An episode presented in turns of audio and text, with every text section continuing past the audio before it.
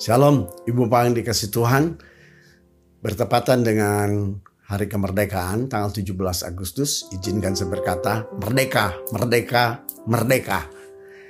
Ibu yang dikasih Tuhan, uh, saya membaca satu statement dari harian Kompas, tapi ini bagus menurut saya ya. Kompas menulis begini, arti merdeka di masa lalu yaitu terlepas dari penjajah dan tidak adanya keterikatan dengan negara lain untuk menguasai atau hanya mengambil keuntungannya saja. Jadi maknanya adalah begini, bahwa 77 tahun yang lalu negara ini bisa merdeka dari negara lain yang berusaha menguasai negara ini. Dan tentu kita harus uh, bersyukur punya para pahlawan yang gagah berani. Juga pada saat itu bagaimana rakyat bisa bersatu untuk menegakkan kemerdekaan bagi bangsa ini. Tapi sekarang sudah 77 tahun, tentu kita merdekanya lain gitu. Kompas bernulis begini, merdeka sekarang harusnya maknanya yaitu bagaimana caranya bangsa ini, saudara dan saya, kita juga orang-orang percaya ikut menjadi generasi penerus yang mengisi kemerdekaan itu dengan hal-hal yang positif, hal-hal yang berguna bagi bangsa dan negara ini. Jadi saya percaya bahwa kalau kita dilahirkan di negara ini, itu tentu Tuhan punya rencana yang baik bagi kita. Mari kita uh, bangun kemerdekaan di dalam diri kita untuk kita bersama-sama melawan segala hal-hal yang mulai menguasai bangsa ini dengan berbagai hal yang tidak baik, ya teknologi yang kadang disalahgunakan, pendidikan yang salah, pengaruh-pengaruh buruk dan lain sebagainya. Kita harus merdeka dari hal-hal itu. Nah, untuk itu mari kita mau berbicara gini, bagaimana dengan orang-orang percaya tentang arti kemerdekaan atau merdeka, ya. Yang pertama, arti merdeka bagi kita orang Kristen, orang percaya adalah hidup sebagai hamba yang dibenarkan. Kata dibenarkan ini bukan karena kita hebat, bukan karena kita luar biasa, tapi kita punya Allah, yaitu firman Tuhan yang hidup, yang membenarkan dan memerdekakan hidup kita. Seperti di dalam Roma 6 ayat 18 berkata begini, kamu telah dimerdekakan dari dosa dan menjadi hamba kebenaran. Lihat, kamu, saudara dan saya telah dimerdekakan. Jadi bukan bukan usaha kita, tapi karena kasih kemurahan dan karunia Tuhan membuat kita dimerdekakan dari dosa dan kita memiliki identitas baru yaitu hamba kebenaran. Nah, hamba yang dibenarkan tentu hidupnya harus sesuai dengan kehendak Tuhan.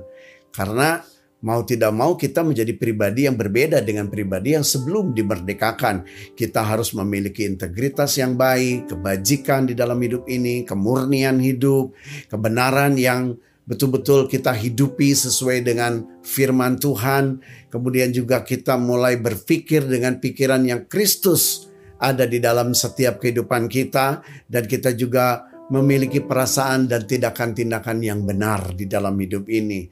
Nah, hal-hal tersebut akan bisa ibu bapak dan saya peroleh dari hasil persekutuan. Karena ciri atau tanda orang yang dimerdekakan dari segala dosa itu adalah persekutuan. Sehingga di dalam persekutuan itu isinya apa? Kita rindu bertemu Tuhan. Kita rindu bertemu dengan firman-Nya. Kita rindu bertemu juga dengan wajah Tuhan. Ya, kita juga rindu melayani Dia, mengambil berbagai waktu dan kesempatan untuk supaya hidup kita juga bisa memuliakan Tuhan di dalam hidup ini. Nah, itu adalah orang-orang yang mengerti bahwa hidupnya sudah dimerdekakan oleh Yesus Tuhan. Nah kemudian yang kedua, seharusnya ciri atau makna dari orang-orang yang sudah dimerdekakan sebagai orang percaya adalah hidup sebagai orang merdeka hari ini. Artinya tidak menyalahkan gunakan menyalahgunakan kemerdekaan itu sendiri. Ya, terbebas dari segala ikatan-ikatan dosa, terbebas dari segala pelanggaran-pelanggarannya dan yang penting adalah gini, berhenti menjadi budak dosa.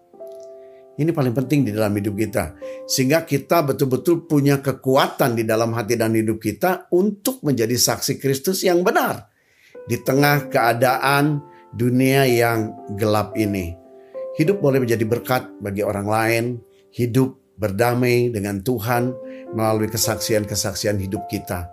Ya, kita menceritakan bagaimana Kristus hidup di dalam hidup kita. Seperti di dalam 1 Petrus 2 ayat 16. Hiduplah sebagai orang merdeka dan bukan seperti mereka yang menyalahgunakan kemerdekaan itu untuk menyelubungi kejahatan-kejahatan mereka, tetapi hiduplah sebagai hamba Allah. Ya. Dan yang terakhir yang tiga adalah hidup khusus untuk Allah dan menghasilkan hidup sejati dan kekal. Tentu itu kita yang perlu kita eh, rindukan bersama dan kita memiliki tujuan hidup yang sebenarnya di dalam Tuhan. Memang tidak mudah untuk memahami apa tujuan hidup kita sesungguhnya jika kita mencari ke dalam diri kita atau ke sekeliling kehidupan kita. Maka mungkin kita akan menemukan jalan kehidupan yang salah. Tapi kita bersyukur hari ini kita sudah dimerdekakan dari dosa oleh darah Yesus. Sehingga kita boleh melihat apa yang hari ini Tuhan sedang nyatakan di dalam kehidupan kita lewat firman Tuhan. Roma 6 ayat 22 berkata begini, Tetapi sekarang setelah kamu dimerdekakan dari dosa dan setelah kamu menjadi hamba Allah, kamu beroleh buah yang membawa kamu kepada pengudusan dan sebagai kesudahannya ialah hidup yang kekal. Jadi artinya mari kita memiliki pertobatan yang sejati karena pertobatan sejati akan diikuti oleh buah kebenaran dan pertobatan itu harus nyata di dalam hidup kita yaitu meninggalkan dosa dan menghasilkan buah kesalehan. Matius 38 berkata begini, jadi hasilkanlah buah yang sesuai dengan pertobatan. Dalam terjemahan bahasa Indonesia yang sederhana kan bicara lebih tajam. Tunjukkanlah dengan perbuatanmu bahwa kamu sudah bertobat dari dosamu. Jelas sekali ya. Jadi antara orang yang belum merdeka dengan orang yang merdeka sangat signifikan sekali kelihatannya. Orang yang sudah dimerdekakan dia harus terbebas dari segala ikatan dosa dan itu harus ditunjukkan artinya dihidupi dan orang sekeliling kita melihatnya dan saya percaya bahwa kemerdekaan di dalam Tuhan adalah kemerdekaan yang sungguh-sungguh sejati sehingga kita akan memperoleh kehidupan kekal bersama dengan Tuhan Yesus. Terima kasih Tuhan Yesus memberkati. Shalom.